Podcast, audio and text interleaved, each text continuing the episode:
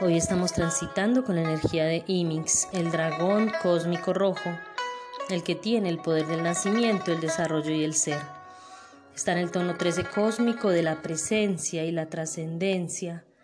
Este sello nos invita a buscar en nuestros orígenes terrenales y cósmicos, recordando memorias, recordando nombres, antepasados y seres que constituyen nuestro linaje paterno y materno,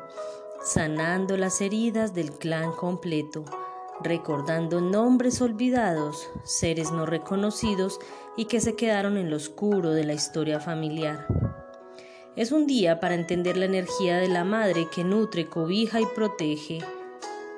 Todos todos hoy en nuestras búsquedas contenemos amorosamente nuestros sentires para ser trascendidos a través de las memorias que vamos despertando. Recordemos que hoy alzamos el vuelo cósmico cerrando la onda encantada de la luna. Otra manera de ir al origen un poco más atrás es a través de nuestras memorias cósmicas. En el hinduismo, los siete centros energéticos se dividen en los que componen una energía liviana del cielo, y la energía densa de la Tierra. Los centros que están por encima del corazón son los livianos o del cielo, corazón, laringio, tercer ojo y corona. Los que están por debajo del corazón son los terrenales, plexo solar, chakra raíz, chakra sexual y raíz más dos centros que se encuentran por fuera del cuerpo, portal de conexión con el cosmos o chakra estrella del alma y por debajo de los pies con el chakra corazón de Gaia. El trabajo completo de cada ser humano en su vida es abrir los nueve centros energéticos a través de las situaciones, personas y relaciones que están allí para ese despertar y crecimiento para que nuestro cuerpo de luz fluya en multicolor iridiscente. Esté en, esté en equilibrio y cada uno de estos irradiando como debe ser. Así, de manera somera, la humanidad no ha podido pasar del tercer chakra, el del poder, al de la solidaridad del cuarto chakra, corazón la compasión, la colaboración y la cooperatividad con los otros seres del planeta. Es una tarea en la que estamos como colectivo.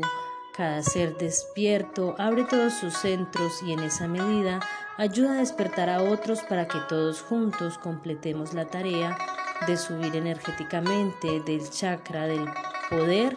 al chakra del amor puro. Este tiempo está dado para cumplimentar esa tarea.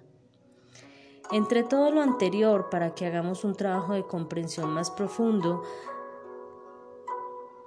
debemos integrar los conceptos de tiempo, espacio, estas dos categorías no separadas, sino integradas, recordando también que somos almas venidas del cielo o del gran espacio a encarnar en un cuerpo orgánico o físico. Por ello, ese trabajo de abrir cada centro energético tiene que ver con nuestro despertar, Vamos construyendo nuestro templo interior, templo sagrado, es decir, traemos el espacio del cielo a la tierra a través de nuestro cuerpo cristal, integrándolo en el físico, trascendiendo la memoria errónea del tiempo lineal, pasado, presente y futuro, integrando el tiempo circular espiralado de los abuelos y culturas ancestrales, en donde volvemos a cada situación de vida a repetirla en un nuevo nivel de conciencia. En esta labor lo que hace el alma es encarnar en el cuerpo y posicionarse para que de a poco a lo largo de la vida vaya despertando. Entrar en sincronía con el tiempo, el orden natural y cósmico, requiere de una tarea de no alimentar más el sistema social a través del falso tiempo gregoriano, el calendario de 12 meses y el tiempo de 60 minutos denominado 1260 para pasar al sincronario o solkin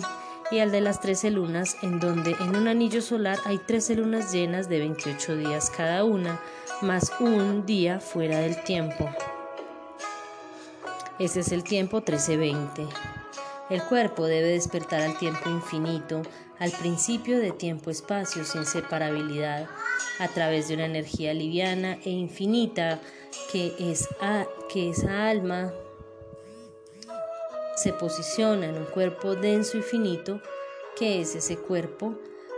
en donde toda la vida nos la pasamos tratando de comprender esa dualidad y de integrarnos al todo a través de lo que somos como espíritu, encontrando la unidad. Esa será la apertura del último chakra corona.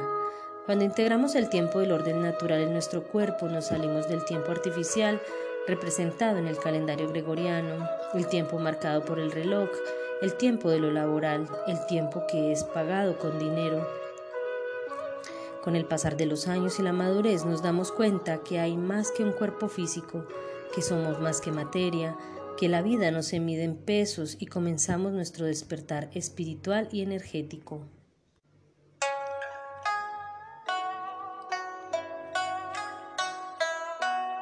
El cuerpo físico se cansa, pero podemos dosificar la energía, aprovechándola mejor, cuando más nos acercamos a nuestra desencarnación, nos hacemos más livianos de equipaje, así nuestra alma trasciende en ese ciclo maravilloso de muerte, vida, reencarnación.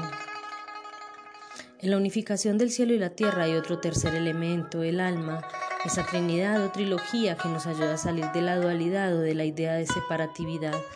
comprendiendo que somos algo más que un solo cuerpo físico en esta tierra en geometría sagrada, el octaedro o la pirámide fue y ha sido un símbolo para muchas culturas del mundo. Para los egipcios representa la conexión cielo-tierra, donde la punta es la conexión directa con el cielo y su base cuadrada, quien da estabilidad, es decir, la tierra, representada en el cuadrado perfecto, la base terrenal. Traer el cielo a la tierra inspira para ir en búsqueda de los orígenes, donde el dragón es el origen cósmico que simboliza la madre nutricia, dadora de vida,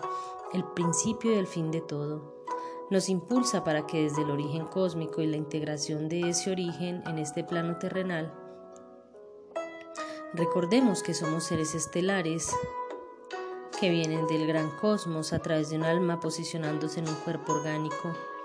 Así comenzamos a despertar, cultivando nuestro templo interior con el debido respeto por el alma y el gran espíritu, impulsando la emergencia constante de la vida a través de la semilla, del Padre y de la luz de Papa Inti. Para los cristianos el templo somos todos, los seres de la tierra. Si volvemos a este significado, todos los seres estelares tienen entrada a este plano a través de la emergencia del alma encarnada en el útero sagrado, puerta de entrada a través de la madre biológica, pero también a través de la Gran Madre, la Pacha, dándonos la vida. Así bajamos el cielo a la tierra, recordando nuestros orígenes para continuar con el despertar espiritual. Hoy meditamos bajo el plasma alfa, activando el chakra laringio, desde la verdad, la bondad y la compasión. Gratitud infinita por tu escucha activa y tu lectura atenta Comparte con quienes necesiten.